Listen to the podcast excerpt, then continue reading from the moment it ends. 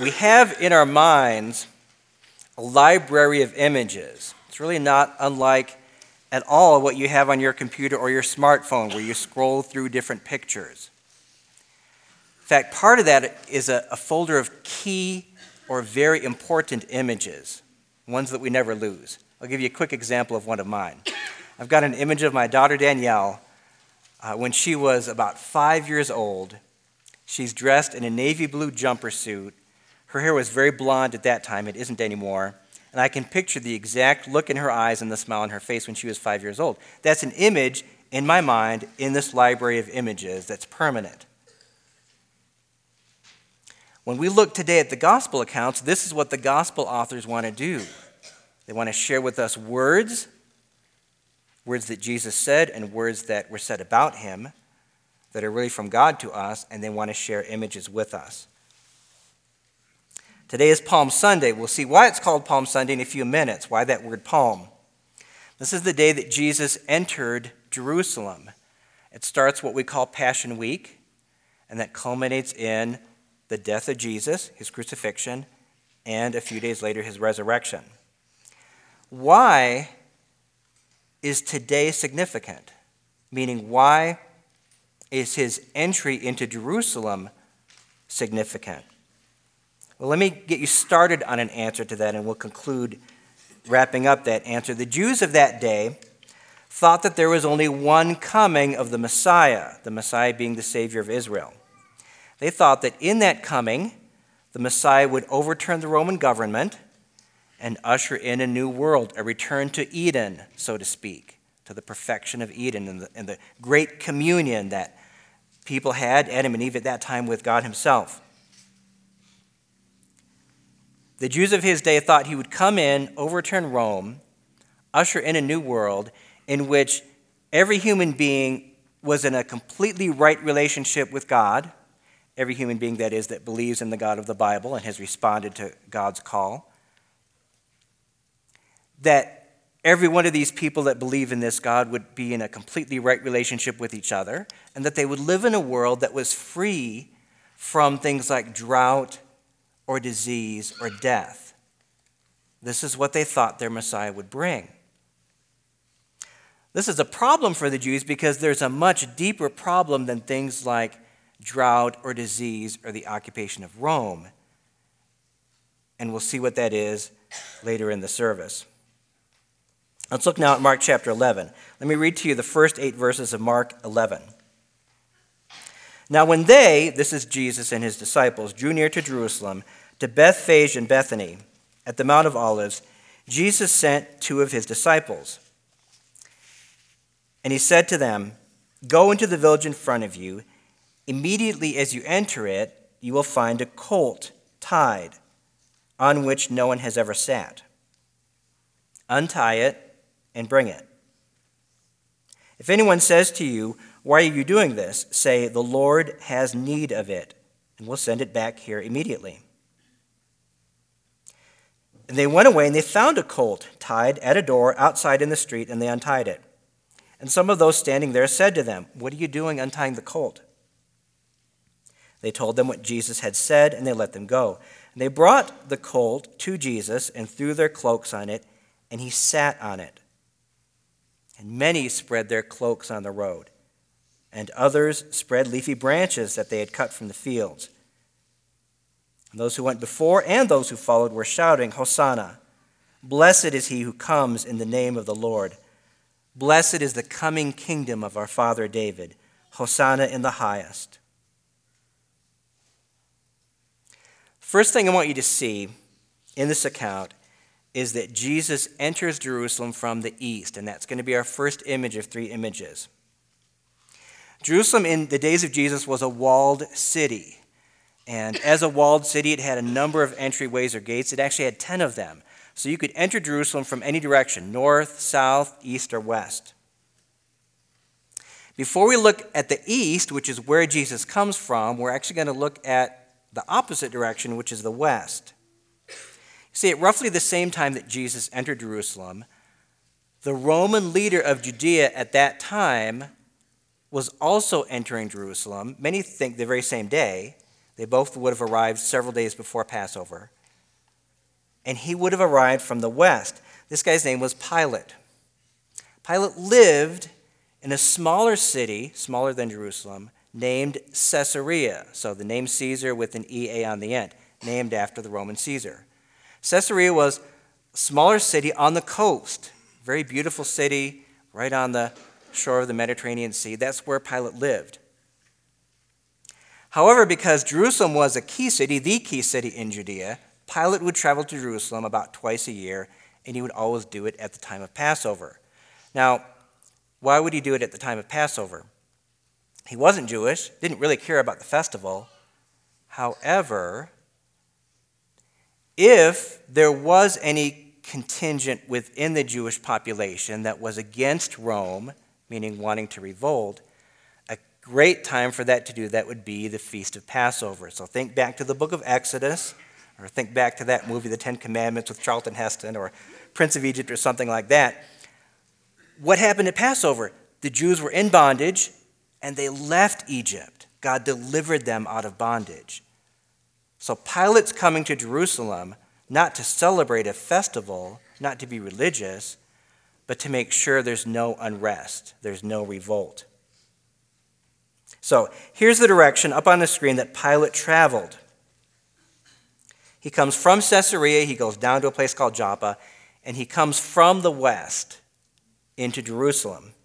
It was important for Pilate to travel to Jerusalem as a show of power. So he doesn't come alone, he comes with a whole number of Roman soldiers, probably 200. That's the guess that scholars make, to reinforce the soldiers already at the garrison in Jerusalem. This was a way, again, of communicating to the Jewish people hey, you can have your festival, you can do your religious thing, but there better not be any thought of speaking against the Roman government, certainly no act like attacking a Roman soldier or some kind of governmental official. All right, let's flip directions. We know that Jesus came from the east, though. How do we know this? Well, one, in the gospel accounts, Jesus is at Jericho first before he comes to Jerusalem, and Jericho is to the east of Jerusalem. Uh, second, we read that Jesus went through a very small village called Bethany, and that is two miles to the east of Jerusalem. Let me read that verse for you. This is from Mark chapter 11, verse 1, the very first verse that we read.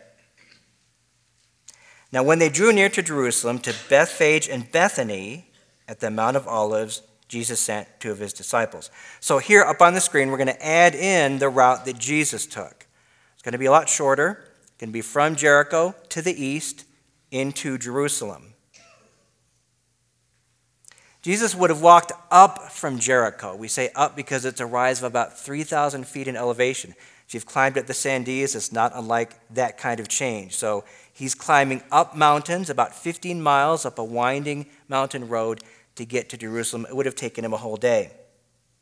When Jesus gets within sight of Jerusalem, this is what he sees he sees the temple itself. The temple was situated on the easternmost part of the city of Jerusalem. So if you look at this picture, you see the temple. The temple faces toward the east. So we're toward the east, looking at the temple which faces us. You'll see the temple building. It's surrounded by a, an open courtyard. Then there are colonnaded, shaded areas on all four sides. Then there's a wall outside or marking the boundaries of the temple precinct area. And on the east, what we see right in front of us, that's also functioning as the wall of the city of Jerusalem. So in this picture, if you look above the temple, which is toward the west, that's the city of Jerusalem. People live there, businesses are there. Same thing left and right, north and south, that's more of the city. But if we were to zoom out, meaning toward the east, there would be countryside.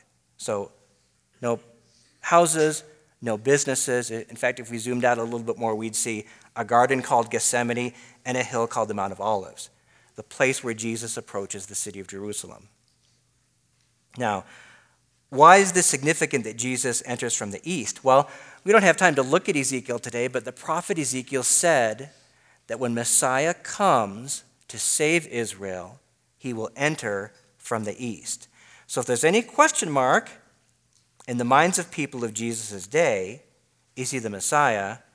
This would be one of those confirmations, one of those checks that says, yes, he does fulfill Old Testament prophecy.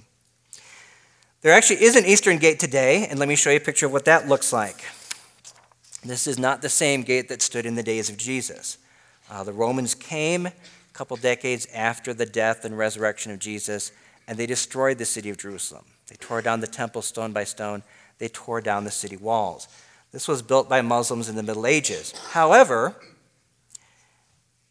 it's over the same place that the former wall stood, and it's over the ruins of the eastern gate, and it's built out of the same stone.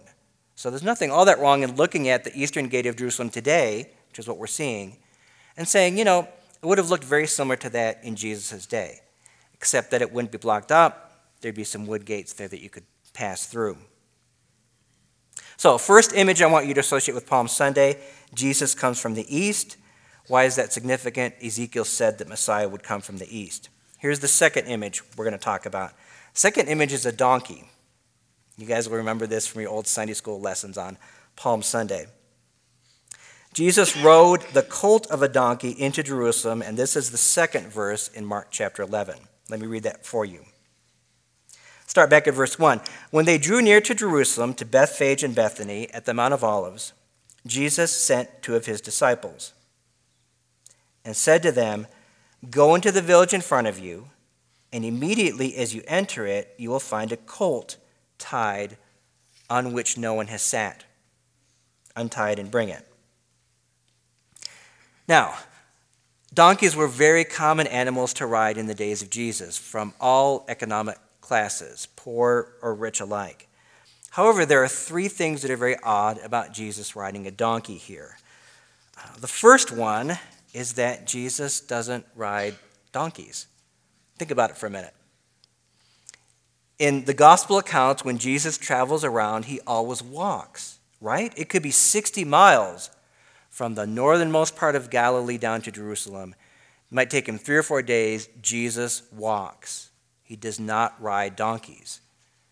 Especially when he only has to walk for two miles. He's riding from Bethany, this little village to the east, to the wall of Jerusalem, which we just saw a picture of. Only two miles. Jesus doesn't ride donkeys. Second, at this point in time, meaning Passover, people don't ride donkeys. Because this is a major Jewish festival, the population of Jerusalem would have swollen by thousands, some say tens of thousands. Meaning, people are going to make a pilgrimage from their hometowns in other parts of Judea or the Mediterranean world, Jewish people, to Jerusalem. They might very well ride donkeys, but in the last few miles to the city, they get off their donkey and they walk because they're pilgrims. And I guess the thought is it's more meditative to walk and go more slowly and pray and not have the luxury of riding on some animal. So a second reason why it's odd there's only one guy in a donkey, and it's Jesus. What's the deal? He's approaching the temple within sight of it, and he's still on a donkey. He's not supposed to be doing that if he's a regular human being. Third thing that's odd if you noticed in verse 2, this is a donkey upon which no one has ever sat. It's very significant. In the ancient world, for about a thousand years, kings, not just Jewish kings, but other kings as well, uh, didn't share their donkeys. They didn't sit on used donkeys, so to speak. So you're the first guy sitting on a donkey. I guess it might have been a little bit risky if you get bucked off, but so be it. Maybe somebody trained the donkey ahead of time. But they don't share their donkeys. This is a sign of kingship. And people would have made that link when they heard that and read that Jesus rode that kind of a donkey. So, why is Jesus doing these three odd things? It's all to link with Zechariah chapter 9. Drew read just a little bit of that at the start of our service. Let me read to you two verses out of Zechariah chapter 9. Don't turn there, just listen. This is Zechariah chapter 9, verse 9. Rejoice greatly, O daughter of Zion. Shout aloud, daughter of Jerusalem. Behold, your king is coming to you. He is righteous, and having salvation is he. Humble, there's a key word to remember, and mounted on a donkey, on a colt, the foal of a donkey. Verse 10 I will cut off the chariot from Ephraim and the war horse from Jerusalem. and the battle bow will be cut off, and he shall speak peace to the nations. His rule shall be from sea to sea, and from the river to the ends of the earth. Zechariah chapter 9 is not just talking about any king of Israel David, Solomon, Hezekiah. Uh, this is a special king, this is Messiah. How do we know that? In verse 10, at the end of that verse, we read that his rule will go from sea to sea.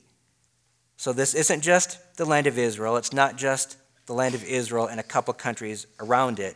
This is the whole world. In fact, this expression that a descendant of David would rule the whole world occurs as a messianic expression several times in Isaiah.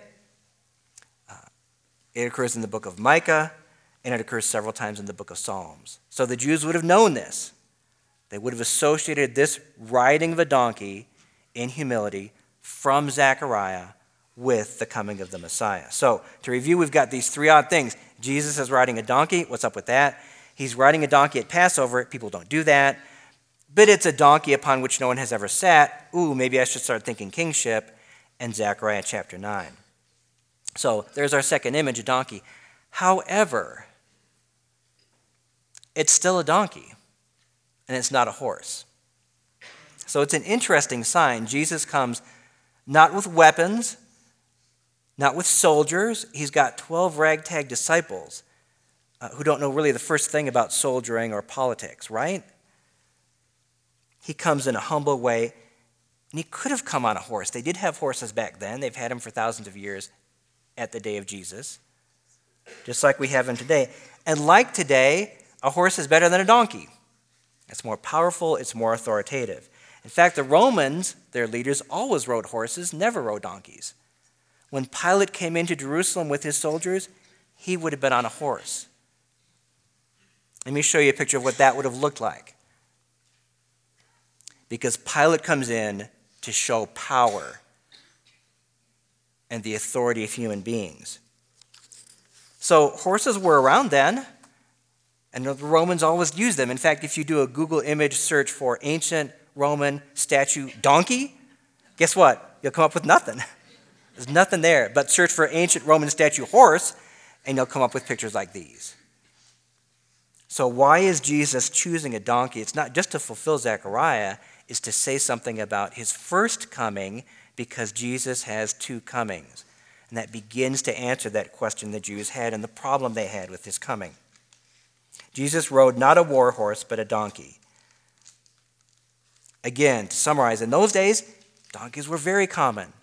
Everyone rode them, rich and poor.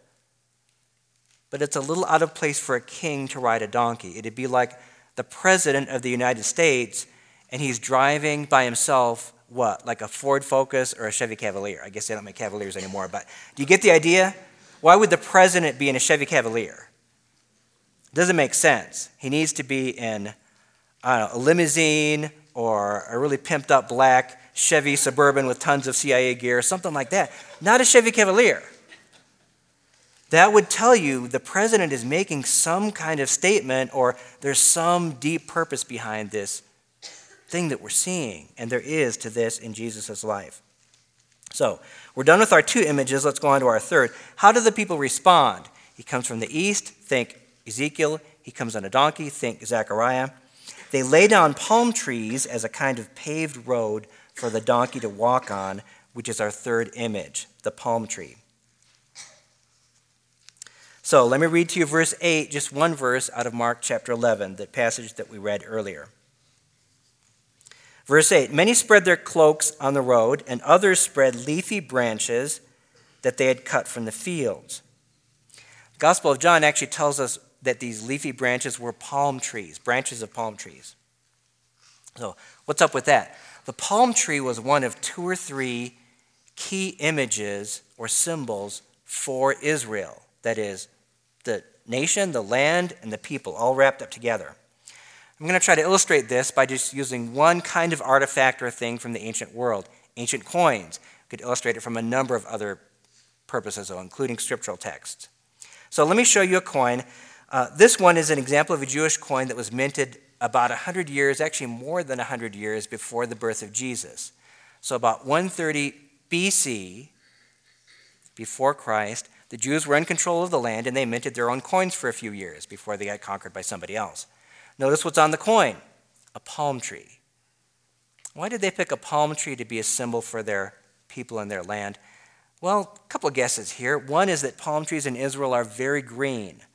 So they're lower, they're not as high as the palm trees that we stereotypically think of from the Pacific Islands or California. They're shorter and they've got much more dense foliage, thick green branches.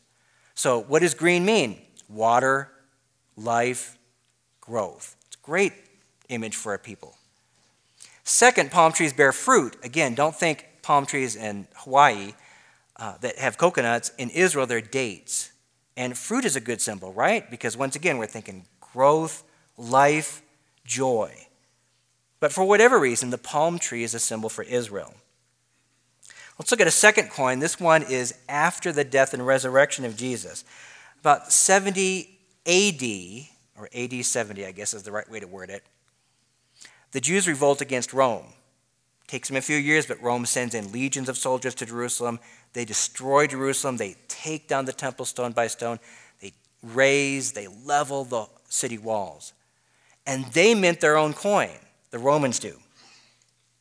They call it the Judea Capta coin, which means Judea captured. Here's a picture of that coin. Look what's on the back side of the coin.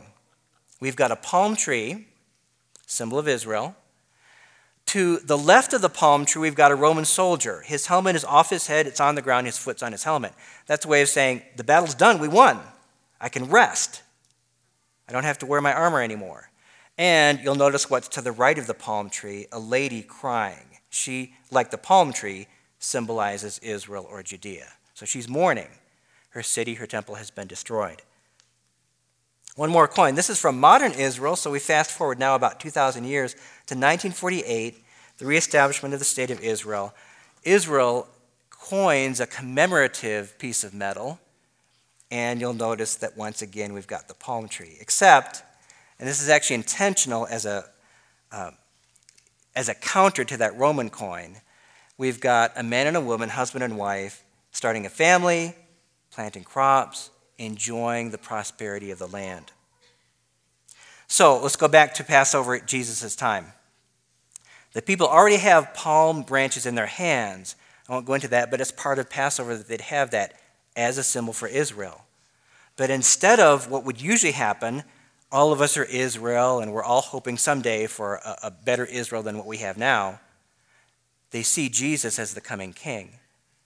And they give their palm branches to him as a way of saying, You are the true Israel, and you will bring about the true Israel. Both of those are true. You are Israel, and you will bring about the true Israel, the Israel we've always dreamed of. The gospel writers are, are, out to show us, all four of these gospel authors, especially in their accounts of the Passion Week, that there are two not one comings of Jesus. The first coming, the one they write about, most of what they write about, is not to set the world right in terms of things like drought or disease or occupation from Rome. Those are the immediate things on the minds of the Jews. Maybe today in your minds, the immediate thing is health, or I don't have a job, I need a job, or I'm not married, I need a spouse. And you want a Savior for those things. Not unlike the Jews saying, We don't want Rome anymore.